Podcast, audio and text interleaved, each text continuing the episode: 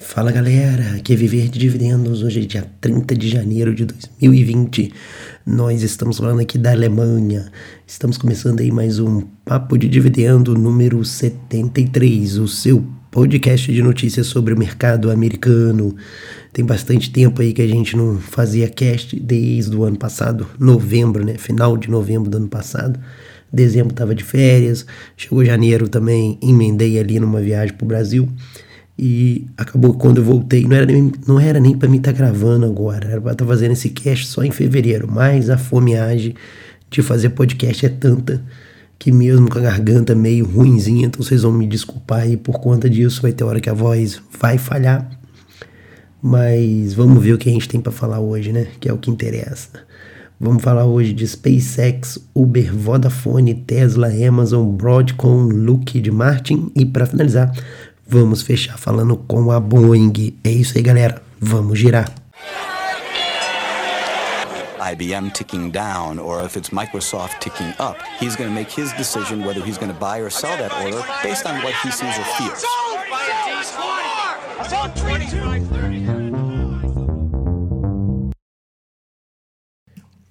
E aí, galerinha, como é que estão as coisas? Começando aí nosso primeiro podcast do ano, depois de quase dois meses, né, me ausentando aí de gravar podcast. Apesar de, espero, aliás, espero que vocês tenham sentido a minha falta nesses dois meses, né, porque eu estou gravando aqui porque estava com saudade de trocar uma ideia com vocês, então espero que vocês também tenham sentido um pouco a minha falta, e afinal de contas eu também não posso ficar muito longe, eu tenho que, eu tenho que estar perturbando vocês aí de alguma forma, tirando o sono de vocês, né, mas a nível de mercado, não aconteceu muita coisa nesses dois meses, né? Não tivemos, assim, nenhuma mudança a nível de... Olhando as empresas, né? Nem nada muito interessante. Pequenas variações só. Mas a nível de mercado, pode dizer assim, coisas que impactaram o mercado de fora, a gente teve bastante coisa para impactar, né? Tivemos aí... Olha, nós estamos aí com um dozeavos do ano completo e nós praticamente já passamos por tanta coisa aí, tantos apocalipses desde o começo do ano, né? Tivemos aí a Austrália pegando fogo, que aí estava incendiando a Austrália para todo quanto é lado, parecia que o mundo inteiro estava em chamas. Depois tivemos a setenta e cinco, Terceira Guerra Mundial, que é, foi quando o Trump jogou um míssil lá no, na, naquele terrorista lá do Irã, e aí o pessoal caiu de pelo falando agora vai dar Terceira Guerra, agora vai acabar tudo, que não sei o quê. E moral da história, nada disso. Depois...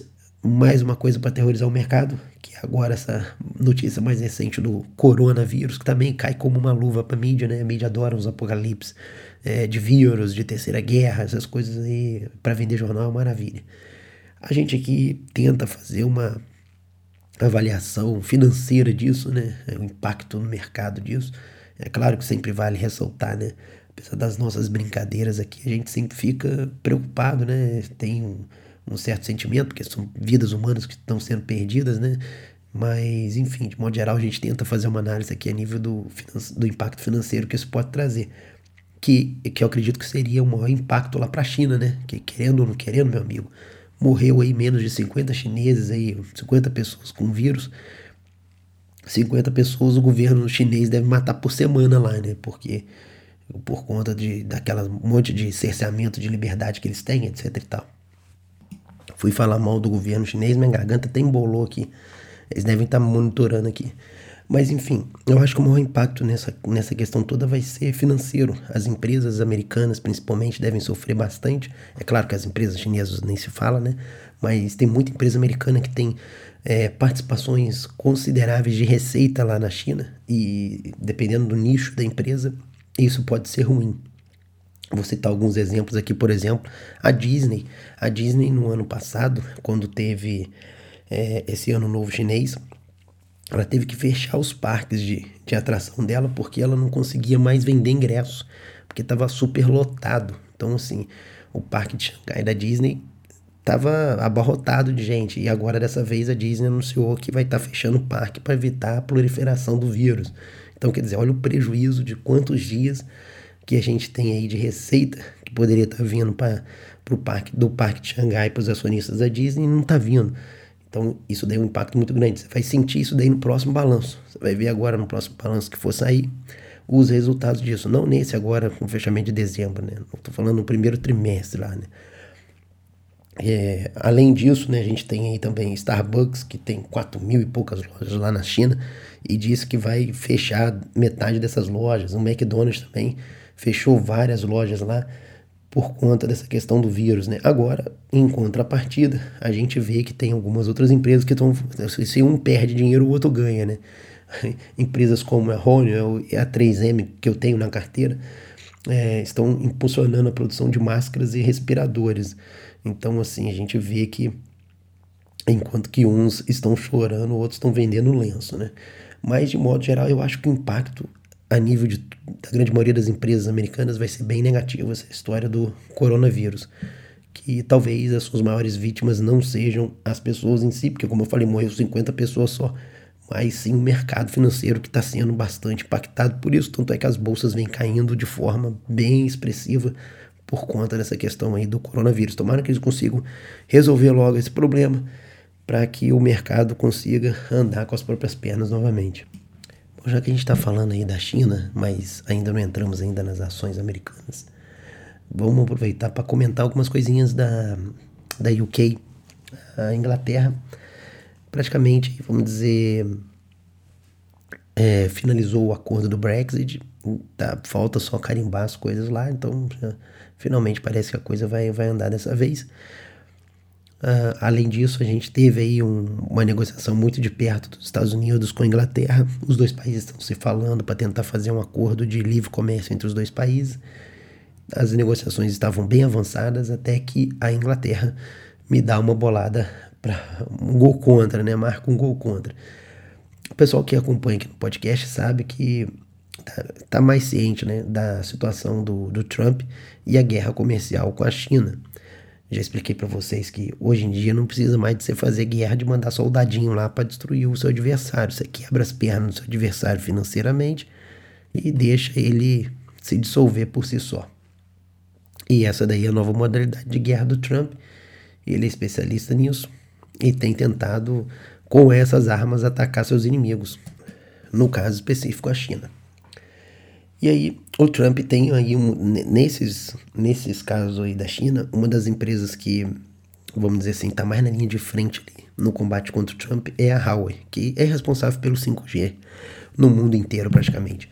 A gente tem aí algumas outras empresas europeias, como, por exemplo, se eu não me falha a memória, acho que é o pessoal da Nokia e da Ericsson, que são aqui da Europa, que tem uma rede cinco G, mas nem de longe chega perto do custo da Huawei. A Huawei ainda é muito mais em conta para a implementação dessa rede.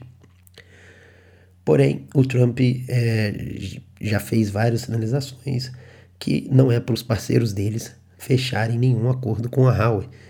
E a Inglaterra foi e lançou um comunicado dizendo que se recusa a proibir a Huawei de fazer o cinco G na Inglaterra. Então, provavelmente elas vão utilizar o cinco G da Huawei lá na Inglaterra, o que pode ser bastante preocupante, já que a Huawei, a Huawei não é a Inglaterra, pertence ao famoso grupo do Five Eyes, né?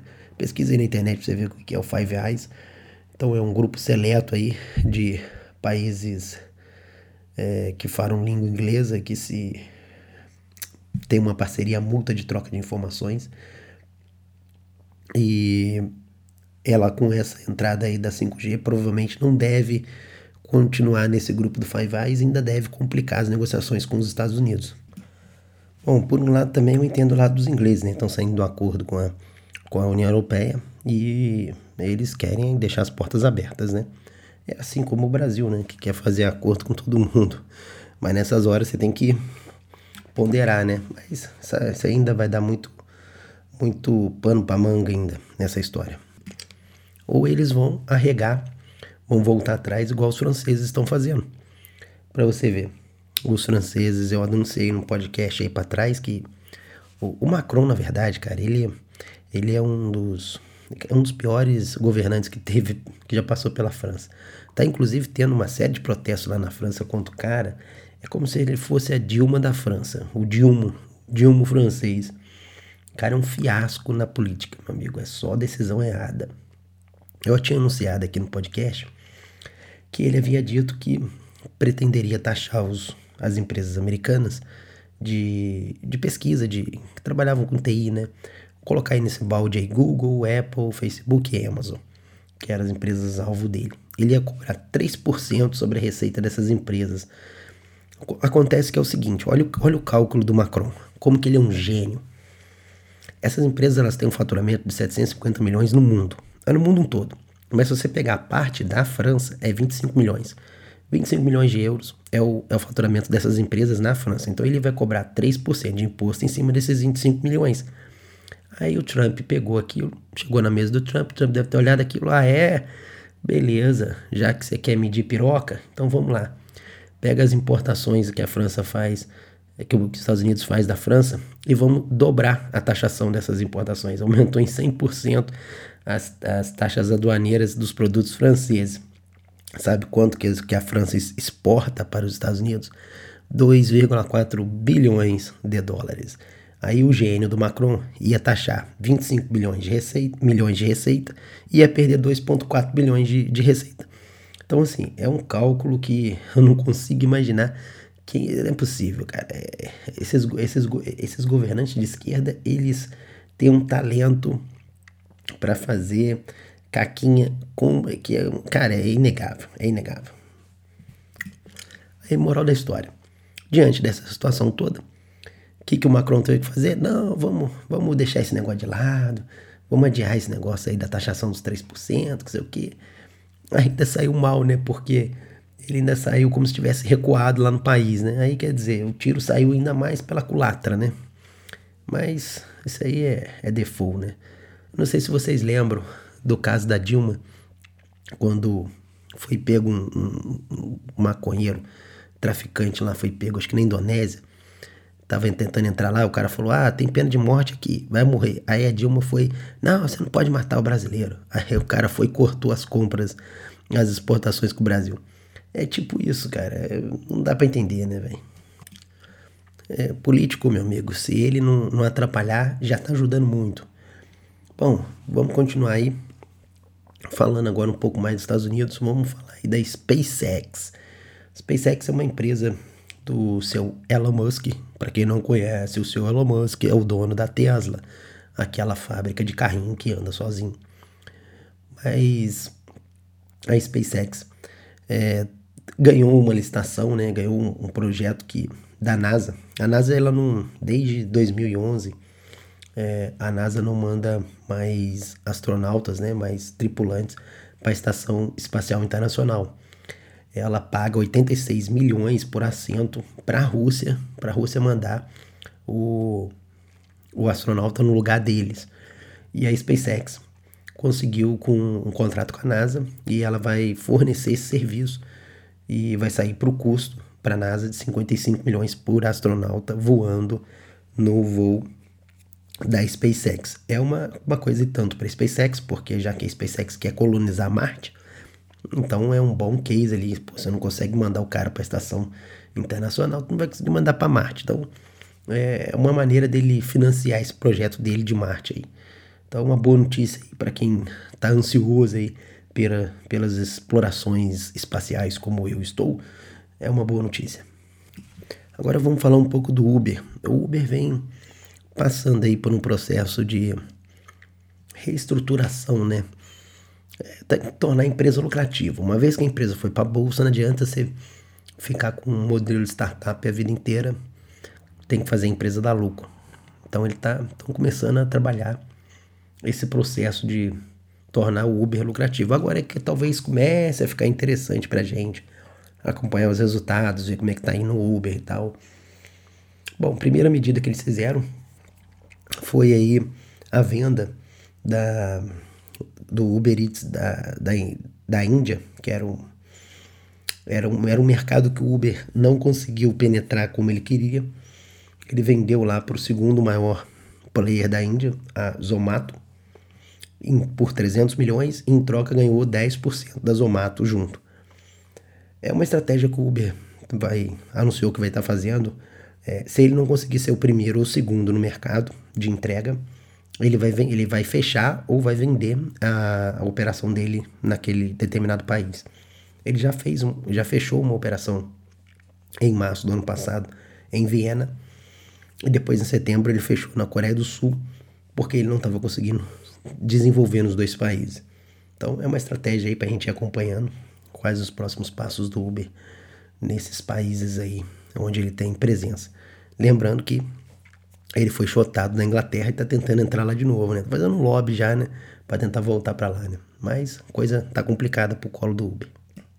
Bom, falando em vender, a Vodafone também, a Vodafone também vem passando por um processo de reestruturação, tem vendido algumas de suas unidades.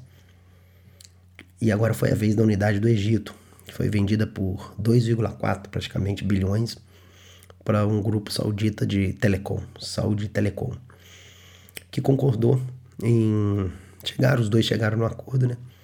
Vai continuar usando a marca Vodafone lá, vai usar o roaming da Vodafone, toda a estrutura da Vodafone, mas eles é que vão administrar as operações lá. É, na verdade ela não vendeu tudo, né? Ela vendeu cinquenta e cinco por cento para esse grupo saudita aí. Então é uma notícia aí para quem é acionista da Vodafone, pode ser interessante. Lembrando que a Vodafone está listada na bolsa da Nasdaq. E não só, na, quase todas as empresas que eu falo aqui são listadas ou na Bolsa de Nova York ou na Bolsa Nasdaq. Dificilmente eu trago uma empresa que não é dessas duas bolsas. Mas lembrando vocês que a gente tem um, um, um blog chamado viver de dividendos ponto org.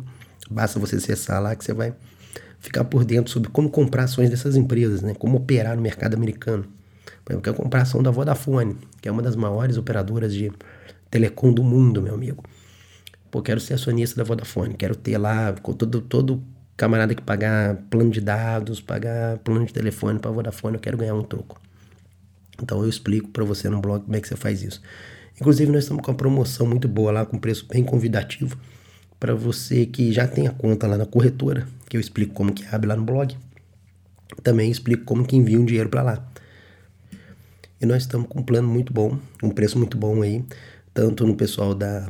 da Remessa Online, você pode entrar lá, Remessa Online, e utilizar o cupom de desconto chamado Viver Dividendos, não esquece de botar o cupom, porque senão você não vai ganhar o desconto, ou no pessoal da Confidência Câmbio, que também é parceiro nosso lá do blog, também você pode colocar Viver Dividendos. Então, dê uma conferida nos dois preços, faz a sua remessa, aproveita aí, esse momento aí, é, que o mercado está passando por um, por um momento um pouco conturbado ali, né, por conta desses monte de coisa aí, de coronavírus, essas coisas todas, vai lá aproveitar umas promoções lá que pode ocorrer lá e faz suas comprinhas na bolsa, meu amigo. Bom, já que eu falei da, da SpaceX, né, tem uma notícia aí da Tesla também. A Tesla anunciou que tava, tá abrindo mais uma fábrica, tá abrindo a primeira fábrica aqui na Alemanha, em Berlim, tá comprando aí no estado de Brandemburgo um terreno por quarenta e cinco milhões, já comprou o terreno, né? Inclusive, eles até encontraram uma, uma bomba da Segunda Guerra Mundial lá no terreno. Tiveram que desarmar essa, essa bomba aí.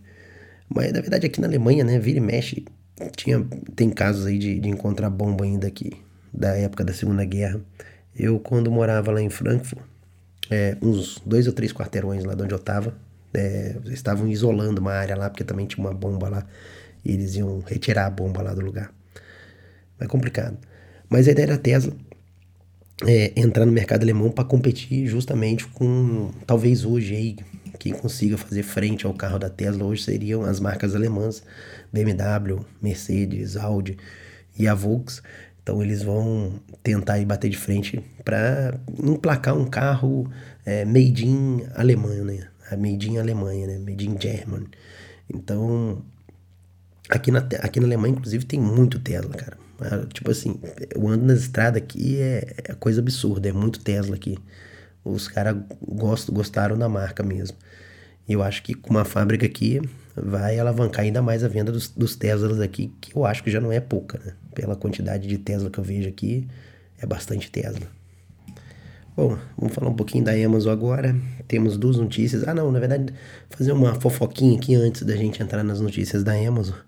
Mas todo mundo sabe aí que é acionista da Amazon, sabe que o Jeff Bezos, que é o C E O da Amazon, teve um, um processo de separação da sua esposa, que até brinco que, que ela é a trader, a maior trader da história, né? Porque a gente fica aí no, no home broker, analisando gráfico, fazendo um monte de coisa aqui. Pô, a mulher comprou as ações, da, casou com um cara que as ações da Tesla estavam lá embaixo e separou com ele com as ações lá no topo, né? Isso aí é um verdadeiro trader. Mas ela vendeu aí quatrocentos milhões de dólares em ações, isso porque quando ela teve o divórcio, ela tinha dezenove vírgula sete milhões, setecentos mil ações. E agora, quando chegou no final do ano, ela teve que declarar no imposto de renda, deu dezenove vírgula cinco, ou seja, duzentos milhões de ações foram vendidas. Provavelmente para o seu Jeff Bezos, né? Porque ele tem o direito de comprar as ações da esposa. É, primeiro ela tem que ven- vender para ele, se ele não quiser, aí outra pessoa é, pode acionar a compra.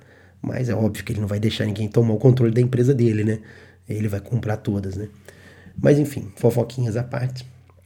Bom, o que, que a gente tem de notícia aí da Amazon? Primeiro, a gente havia anunciado aqui nos cash para trás que a Microsoft tinha ganho é, do governo, tem uma licitação para modernização dos servidores lá do governo, que é um projeto chamado Jedi, né, no Departamento de Defesa, e é, um, um, é uma licitação lá de, de dez bilhões de dólares, né, o orçamento da licitação, é, nuvem, né. E quem já assistiu o vídeo da Amazon, quem ainda não pôde ver, né, assiste lá no canal do, do, do YouTube, lá do Viver Dividendos, balanço comentado da Amazon. Eu fiz uma análise da, da Amazon, falei do, dos riscos que ela tem no negócio, as vantagens competitivas, inclusive tem que retomar essa série de balanço comentado, né? Acho que falta eu falar agora da Netflix, vou ver se eu faço um próximo vídeo da Netflix, espera a garganta melhorar um pouco, né, que aí dá pra me gritar. Mas tem esse, esse vídeo que eu recomendo vocês assistirem, que eu explico que o maior inimigo da Amazon, o pessoal acha que é o Walmart, mas não é, é a Microsoft, com a parada da nuvem. Então a Microsoft ganhou esse contrato, e eu havia falado no vídeo que ela ia arrancar a nuvem, se ela arrancasse a nuvem do governo da, da Amazon, a Amazon já era, porque a nível empresarial a Microsoft vai dar um banho na Amazon. A única defesa que a Amazon tinha era com o governo. E aí ela tá perdendo todos os contratos com o governo, porque a maior parte dos contratos de nuvem do governo estavam no colo da Amazon. E a, o governo tá passando isso para a Microsoft. Então, assim, é uma parada complicada. E a Amazon chegou aí por Tribunal de Justiça, conseguiu suspender é, no tribunal, alegando que havia, vamos dizer, um, um, um, um viés do presidente Trump contra a empresa, né? O presidente Trump já havia dito que não iria renovar com a Amazon. E foi uma tacada que a Amazon fez contra o Trump, né? E provavelmente durante a campanha ela deve ter batido bastante nele. E agora veio um contragolpe, né? E aí o Trump foi e fechou com a Microsoft o contrato de licitação de nuvem do governo. E a Amazon está desesperada, porque realmente se ela perder esse contrato, as coisas podem ficar bem complicadas para a empresa. Porque é esse contrato que financia toda a operação de e-commerce da empresa praticamente, né? Bom, além disso, o que, que a gente teve? A Amazon lançando aí uma nova marca, que é a Amazon Farmas, que vai estar atuando por enquanto no Canadá, no Reino Unido e na Austrália. Nesses três países ela vai estar começando a vender medicamentos. É uma coisa que ela já está desde de dois mil e dezesseis, não, acho que foi dezessete que ela começou, dois mil e dezoito ela comprou a PillPack, que eu até anunciei aqui no, no podcast, a aquisição da PillPack, é, e foi ano passado, dois mil e dezenove, perdão, e ela deve ter começado isso em dois mil e dezoito, então, que foi um ano antes da PillPack que ela começou a colocar alguns, alguns diretores dessa área médica e tal. Então, ela tem intenção aí de entrar nesse ramo de, de, medicina, de venda de medicamentos. Então, para quem aí, para quem tem ações aí da C V S, da Walgreens, e, enfim, outras grandes redes aí de, de farmácias americanas, fiquem espertos, porque hoje ela não está nos Estados Unidos, mas próxima etapa já sabe para onde que vai, né? Então fiquem ligados aí, vocês acionistas vão acompanhando isso, seja você da Amazon ou não, né? Bom, agora saindo um pouco da Amazon e entrando um pouco na Apple, na verdade falar da Broadcom, né? Uma boa notícia aí para os acionistas da Broadcom, que anunciou um, um contrato com a Apple, né, um fornecimento de peças, equipamentos, né, na verdade componentes de radiofrequência, Wi-Fi para os iPhones de quinze bilhões de dólares. Então aí as ações da Broadcom subiram mais de dois por cento, os acionistas estão felizes da vida. Agora é esperar isso aí se concretizar e botar o dinheirão no bolso, né? Falando em acionista feliz, não reparem porque eu posso às vezes estar tá falando um pouquinho esquisito, é por causa que estou chupando uma bala para a garganta, não consigo nem fazer o, o áudio aqui com vocês. O negócio tá, tá no sacrifício aqui mesmo. É, bom, falando em, em, em momentos felizes, né? Agora para os acionistas da Lockheed Martin. Lockheed Martin é uma empresa militar do setor bélico. Eu tenho ela na minha carteira pública, tá lá no, no, no nosso blog. Já fiz vários vídeos dela. Tem até um vídeo com participação do comandante Robson Farinazzo, muito bom também, o comandante explica bastante coisa da, da Lockheed. O comandante também é fã da, da empresa. Mas o que eu estou querendo dizer é que a Lockheed anunciou que está fechando uma venda de quatro vírgula seis bilhões de dólares. Tudo bem que não é os quinze bilhões da Broadcom, mas tá bom, tá bom. Pra gente tá bom. quatro vírgula seis bi de venda de vinte, trinta e dois caças F trinta e cinco para a Polônia. A Polônia está começando a reforçar, né, suas forças, suas forças armadas por conta da, da investida russa ali na região, né? Então, essa investida russa aí tem, tem sido bom aí para os acionistas da, da Lockheed. E se vier a guerra, quem sabe, mais lucro no, na carteira, né, meu amigo? Bom, é, vamos falar aí, finalizando, né? Vamos falar da Boeing, né? Trazer aí boas notícias também para os acionistas da Boeing, né?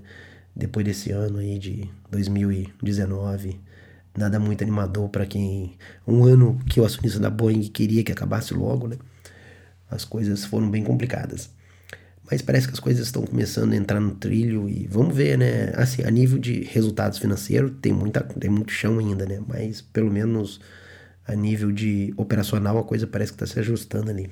Para quem não conhece a história da Boeing, ela teve um problema com dois aviões comerciais, o sete três sete MAX, que teve problemas de proje- é, projetar o avião errado e dois aviões caíram por conta desse projeto que foi feito errado.